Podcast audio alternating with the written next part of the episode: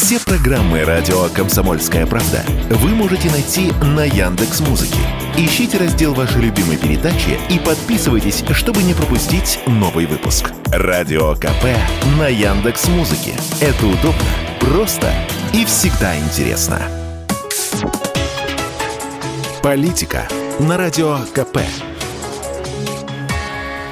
Владимир Варсобин для радио «Комсомольская правда». Думаете, трудно увидеть будущее? Ерунда. Сейчас это очень просто.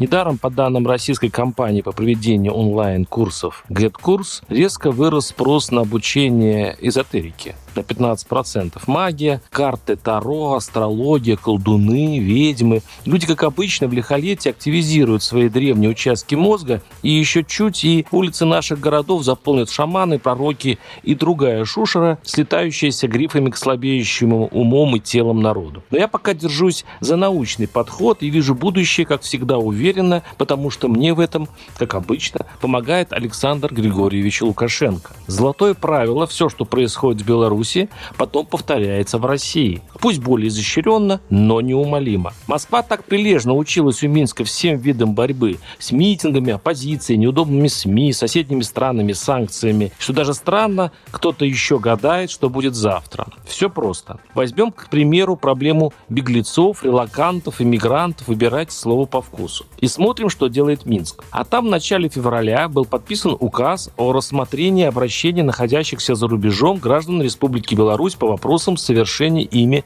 правонарушений. Обнаружив, что Беларусь как страна сейчас стоит полупустая, власти решили, пусть политические беглецы возвращаются, но при условии следующей юридической сделки. Для начала соскучившийся по родине присылает запрос, есть ли на него уголовное или административное дело. Кстати, в наше время просто бомбическое ноу-хау полезно знать в режиме реального времени, ты на крючке или еще нет. Если дело есть, то специально созданная комиссия из депутатов и общественников, возглавлять которую будет генеральный прокурор Республики Беларусь, решит твою судьбу. Но при условии, цитирую, Данные лица должны раскаяться в содеянном и проинформировать комиссию о готовности после возвращения принести публичные извинения, возместить причиненный вред, соблюдать Конституцию и законодательство Беларуси, уважать государственные символы и национальные традиции, осознанно и активно исполнять свой гражданский долг. Конец цитаты. Причем покаяться гражданин обязан в течение трех месяцев с даты получения соответствующего решения комиссии.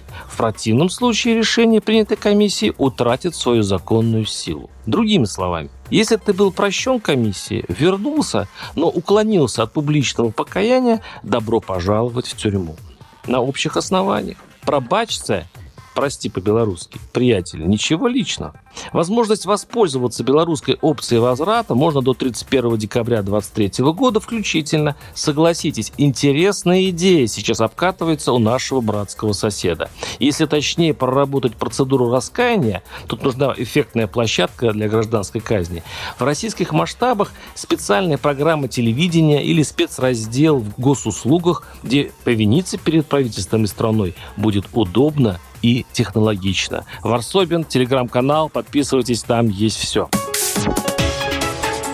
Политика на радио КП.